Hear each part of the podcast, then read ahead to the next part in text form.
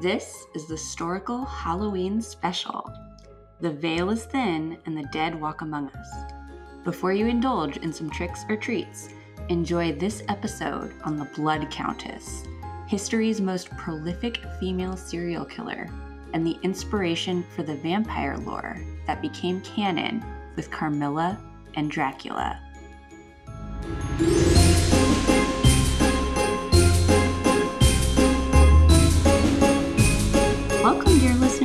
It's Halloween, my favorite day of the year, so I had to pop in with another special episode of Storical to send you off into this last spooky night of October.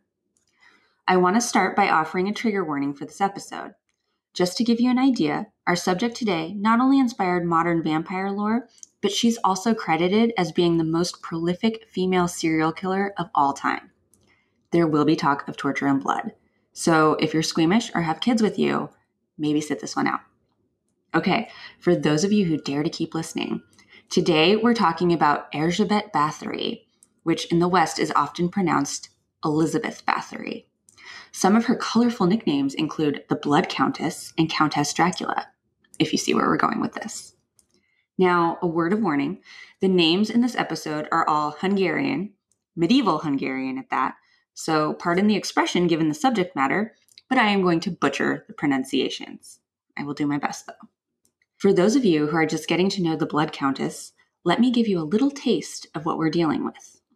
Erzsébet was said to have lured young girls, virgin girls, to her castle in the Hungarian countryside where they would be tortured and murdered. The number of girls she killed was recorded as low as 50 and as high as 600, so quite the range there. Erzsébet did this, so the legend goes, because once when one of her servants was brushing her hair, the girl tugged too hard. So naturally, Erzsébet beat the girl so hard that the girl's blood splattered onto Erzsébet's hand, and Erzsébet noticed later that night that her skin seemed rejuvenated. From then on, Erzsébet took pleasure in the torture and killing of these young girls so that she could bathe in their blood and retain her youth and beauty. Okay, a lot to unpack there. If your brain is screaming, this sounds like a bunch of horror and vampire movie tropes just strung together, ahem, that's because Erzsébet's story basically inspired all of vampire lore, especially Carmilla, which is one of the first recorded vampire novels, even predating Bram Stoker's Dracula by almost 30 years. But we'll get to all that. As we like to do on Storical, let's start at the beginning. Erzsébet was a member of the Bathory family, a family that was so rich and powerful, the actual king of Hungary was in debt to them. According to family legend, a man named Vitus set out to slay a dragon that had been causing trouble in the Hungarian countryside. He is said to have killed the dragon with just three strikes of his sword, and for that he was rewarded with two things a castle, which was the family ancestral homestead, and the name Bathory, which is Hungarian for good hero. The family coat of arms, as such, had symbols from the Order of the Dragon, which, if that sounds familiar to you, that's because the Order of the Dragon was where Vlad Dracul, father of Vlad the Impaler, got his name. Be sure to hang on to all these little connections. Okay, so that legendary feat took place in about the year 900. In Erzsébet's more recent family history, like the 100 years before she was born, there is also a lot to unpack. Erzsébet's grandfather was the right hand of the king, and when there was a peasant uprising that targeted the nobility, he was one of the guys who had a hand in the brutal execution of the peasant leader, a man named Dózsa, which I'm confident I'm pronouncing wrong. That guy's punishment when he was caught? They put him on a heated throne, stuck a crown into a fire, and put it on his head. Then, as if that wasn't enough, had his accomplices eat his flesh. So that was Erzsébet's grandfather. Another fun side effect of that uprising was that after that, Hungarian peasants were basically slaves. They were required to work for the nobility for free at least one day a week. This is important to note because it aids in understanding how she was able to lure these girls to the castle. They kind of had to do what she said. Anyway, both Erzsébet's parents were born Bathorys, meaning they were cousins coming from different branches of the family. Now, to help you place Erzsébet in history, she was born in 1560, so we're talking during Queen Elizabeth I's reign. During her childhood, she received a pretty awesome education by the standards of the day. In Eastern Europe, it was pretty rare for even noble boys to receive academic educations. They mostly just took lessons in war. So the fact that she could speak four languages and had a robust education on par with her contemporary Elizabeth I is pretty unusual. To further provide you with some context of the time and place she was living, here's a story that is told and retold often as part of her legend. When Erzsébet was a child, a gypsy was accused of stealing something at one of her family's many estates.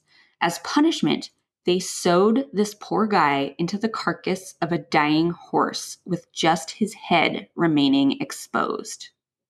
It is said that Erzsébet was witness to this because why wouldn't you let your 11 year old watch both a human and an animal die horribly? Some more early childhood memories included spending time with her Aunt Clara, who is sadistic and is alleged to have shown her creative ways to torture servants. Clara was also openly bisexual, a testament to her family's wealth and power that she didn't get executed or imprisoned because that was a big no no at the time. Now, Erzsébet was the product of a long line of incestuous marriages that happened to keep money, property, and nobility all in the family. So it's not shocking to hear that when she was a child, she suffered from seizures and a violent temper. Because the Middle Ages were the darkest timeline, one of the cures for epilepsy, which was called the falling sickness at the time, was to rub the blood of a non epileptic on your lips. Sometimes the skull of a non epileptic was also used. I think you see where we're headed with this. At 11 years old, Erzsébet was betrothed to Ferenc Nadasdy, who was the son of the Palatine of Hungary, though the Nadasdy family wasn't quite as noble as Bathory. There is a story, no idea how credible it is, but it comes up wherever her story is told, that when she was 13, before they actually got married, she had a child by a peasant who was confirmed to have actually existed. So, if that is true, it is heavy speculation and further unknown if it was a love affair or rape, which at that age, I'm guessing it was probably rape. When Ferenc found out, he castrated his rival and had her watch as he unleashed rabid dogs on the peasant. Young love. When she did finally marry Ferenc at age 15, he was 19, she opted to keep her maiden name and he took her name, which I do have to say, serial killer or not, that was a pretty boss move for a woman of the time. Okay, so now that they're married, Ferenc promptly heads off to war because Hungary, Transylvania, that whole region was basically constantly at war during this time. When it wasn't with the Habsburgs of Marie Antoinette fame, it was with the freaking Ottoman Empire. Ferenc was a stone cold killer, and amidst a climate where you can get sewn up into a horse or forced to sit on a throne of fire, Ferenc still managed to earn a fearsome reputation for himself as the Black Knight of Hungary. Upon their marriage, Erzsébet was given Čachtice Castle, which was to become her main home and refuge, as well as the site of her brutal murders. Ferenc was illiterate and also constantly at war, sending home even more money and land. Erzsébet, who, as we talked about, was very learned, was tasked with ruling over their lands. They weren't royalty, although several of her ancestors were the voivodes, or princes, of Transylvania. But at the time, the nobility ruled over the land, and the deal was they were supposed to protect the peasants on their land from invaders. That's how they get away with this horrible class system. And shockingly, by all accounts, she was a very capable ruler. One pretty awesome account that is very Elizabethan in nature was a letter she wrote to someone squatting on one of her estates, in which she said, Do not think I shall leave you to enjoy it. You will find a man in me. All right, so Ferenc is off pillaging and she's back home taking care of business. When Ferenc does come home, he enjoys showing her some fun torture tricks. It's not clear if she was murdering servants before this started or if she developed a taste for blood after her Black Knight started giving her torture pointers, but it was on. Together, their favorite torture bonding experience was called star kicking. They would put bits of paper between the toes of young girls and light them on fire so the victim would thrash and scream until she saw stars. Lovely. Other favorite methods included letting girls freeze to death either in icy water or pushing them out into the snow. And another fun one was covering them in honey and releasing bees. So basically, as you recall from the beginning of the episode, the peasants on her lands were given a raw deal. Erzsébet was seen as the super worldly, respectable lady, and the peasants were basically slaves who had to do free labor for the nobility. So it was both an honor and a requirement for them to send girls to wait on her. From the get go, there were grumblings that girls didn't return home. In the early days, Erzsébet would have servants bring the bodies back to the village in caskets and tell the local priest or gravedigger or whoever that the girl had died of cholera. So the casket couldn't be opened, and oh, could you please bury her for me? This was the Middle Ages, where if you were 40, you were ancient. So, just by virtue of being alive at this time, you were probably going to die young. So, at least for a while, no one really batted an eye. But then came rumors of girls wailing in the castle. There was an account of a girl running for her life back to the village with a knife still lodged in her foot. But Erzsébet was untouchable, so it was mostly just grumblings, and these were the daughters of peasants, so no one really cared too much. Things started to get real messed up, though, when Ferenc died. He had some prolonged mystery illness that lasted two years before he eventually died in 1604. Before he died, he had asked this guy named Thurzo, who was also some sort of distant cousin to Erzsébet, to watch over her and their three children. Thurzo swore his allegiance. Keep that in your back pocket. So, if Erzsébet was stressed out before just managing her vast estates with her husband at war, now things were a level 10. She was a widow in a brutal country. She had extreme wealth to the point that the king of Hungary is indebted to her. The woman, quite frankly, slipped over the edge. She had several servants who would help lure girls, and one really sadistic servant named Anna, who joined in the killing and offered up fun new torture techniques. The murders mostly happened at Čachtice Castle, but now she was getting even more bold, and she could be out for a carriage ride and would feel the impulse to murder someone, and they'd just do that on the go. Her reasons for killing are not known to this day, although lots of legends have sprung up to explain it. After her death was when the bathing in blood thing got started by a Jesuit priest. Blood actually coagulates very fast, so it's pretty much impossible to bathe in blood. But if you subscribe to the epilepsy theory, Maybe she was killing people because she really thought that rubbing their blood on her lips would help cure her affliction. Others have pointed out that her stress level was through the roof and cruelty was how she eased her stress. No one knows for sure, but like many serial killers, she started to get sloppy. Up to now, she had only focused on murdering lowly peasants. But now she decided to open up what was called a gynecium, which is a fancy word for finishing school for the daughters of other nobles.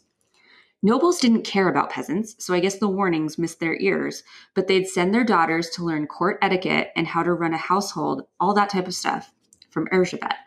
But she couldn't help herself and started murdering them too.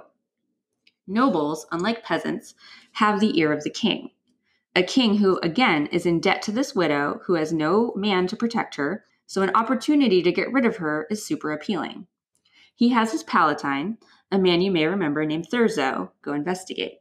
Thurzo goes to investigate, and according to his account, he walks into a literal horror show. He allegedly finds her mid murder with dozens of girls dead or dying in the labyrinth of tunnels and rooms in her castle.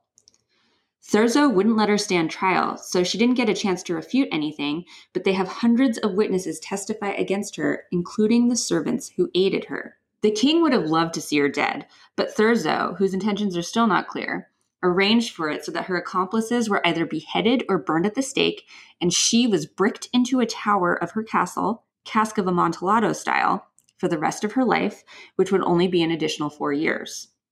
Okay, so again, a lot to unpack here. It's been speculated that she may not have even killed anyone and that this was a massive plot to get rid of a wealthy, powerful woman. Erzsébet was said to have an interest in herbs and medicines and told investigators that she was trying to heal people. The king had good reason to want her gone, and Thurzo, as a family member, might have wanted a piece of her wealth or just to keep this quiet for the family name, if we are to believe that she was an innocent victim of a smear campaign.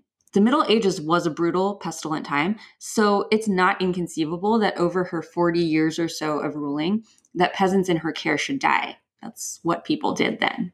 However, like most things in history, the truth is probably somewhere in the middle. The whole idea of bathing in blood to stay young and beautiful is pretty Disney villain and a very gendered crime to ascribe to someone. It's hard to explain something as senseless as murder, but maybe she just really liked to murder people and there was no rhyme or reason to it. Also, if they wanted to get rid of her, they really wouldn't need to say that she murdered 600 people and had an additional 200 people testify. Well, things were probably trumped up at least a little bit, all they would have had to do was say, hey, she's a witch, and they would have burned her. It was 1610 after all. It's generally agreed that 600 is a ridiculous number, and the real number of murdered girls was between 30 and 50. The area in which she lived, however, is one that has been under authoritarian rule throughout much of its history, and honestly, most of the scholarship that has been done about her has really only come out since the fall of the Soviet Union. People heard the story of the Blood Countess and it spread across Europe in the 1800s when vampires were in vogue, and Eastern Europe was seen as exotic and dangerous. But there are so many untranslated documents just sitting in crumbling castles and museums simply by virtue of the fact that the countries in that region didn't have a lot of freedom of the press. So there's so much that we don't know, but it's likely that the story of Erzsébet Bathory inspired Carmilla, which was a lesbian vampire novella that came out 30 years before Dracula. It's also speculated that Dracula is based on Erzsébet as well. I mean, there's lots of similarities in the story. I could definitely see it. Transylvania alone. There's also the book series Soulless by Gail Carriger. And in that series, there is the Countess Nadasdy, which up until pretty much today, I didn't even realize was Erzsébet because I'm used to her going by Bathory. Most of what is known about her is legend or speculation, but the definitive biography of Erzsébet Bathory is called Countess Dracula The Life and Times of Elizabeth Bathory by Tony Thorne. Thorne seems to be the expert on her and has actually gone through quite a few of her documents. He offers an exhaustive look at the theories around her and what he thinks happened. There are several podcasts I listen to that go into this further. The one that I loved was a two part series from Astonishing Legends. I had never listened to it before, but I am now a subscriber. They did a much longer overview than I've had time for here, and they also outline all the theories about whether or not she actually was a murderer. All of these will be linked to in the show notes. There's another podcast just called Serial Killers, and they kind of talked about the psychology of serial killers and how it relates to her. It was informative, but I guess I'm the odd one out because I don't actually really like true crime, so it wasn't something I'd keep listening to. But if you're a true crime fan, definitely a good show. Now, I personally was first introduced to Erzsébet through some random book I found on my Kindle several years ago. I'd never heard of her before, and honestly, when I started reading it, it was so insane that I didn't realize she was a real person. The book was called House of Bathory by Linda Lafferty. It was by no means the best piece of literature I've ever read, but I'm pretty sure I read it in October, maybe four years ago, and I enjoyed it. They kind of relate the story of Erzsébet to a modern troubled teenager in America. And honestly, if you're looking for a creepy, fun read, there you go. I'm weird though. I like horror, but not true crime. Maybe because horror, for the most part, is fiction and true crime could conceivably happen. Regardless, House of Bathory, I think it's one of those free books that you can get on Kindle Unlimited. Happy Halloween, my dear listeners. I hope you've had a wonderfully fun, creepy October, that you enjoyed the series on Houdini and this special Halloween episode about the Blood Countess. Please leave a review on Apple Podcasts so others can find the show. And don't forget to check the show notes if you want to know more about any of the sources and books I used during research for this episode. Join me next week as we change things up completely and begin the tragic tale of the last queen of France.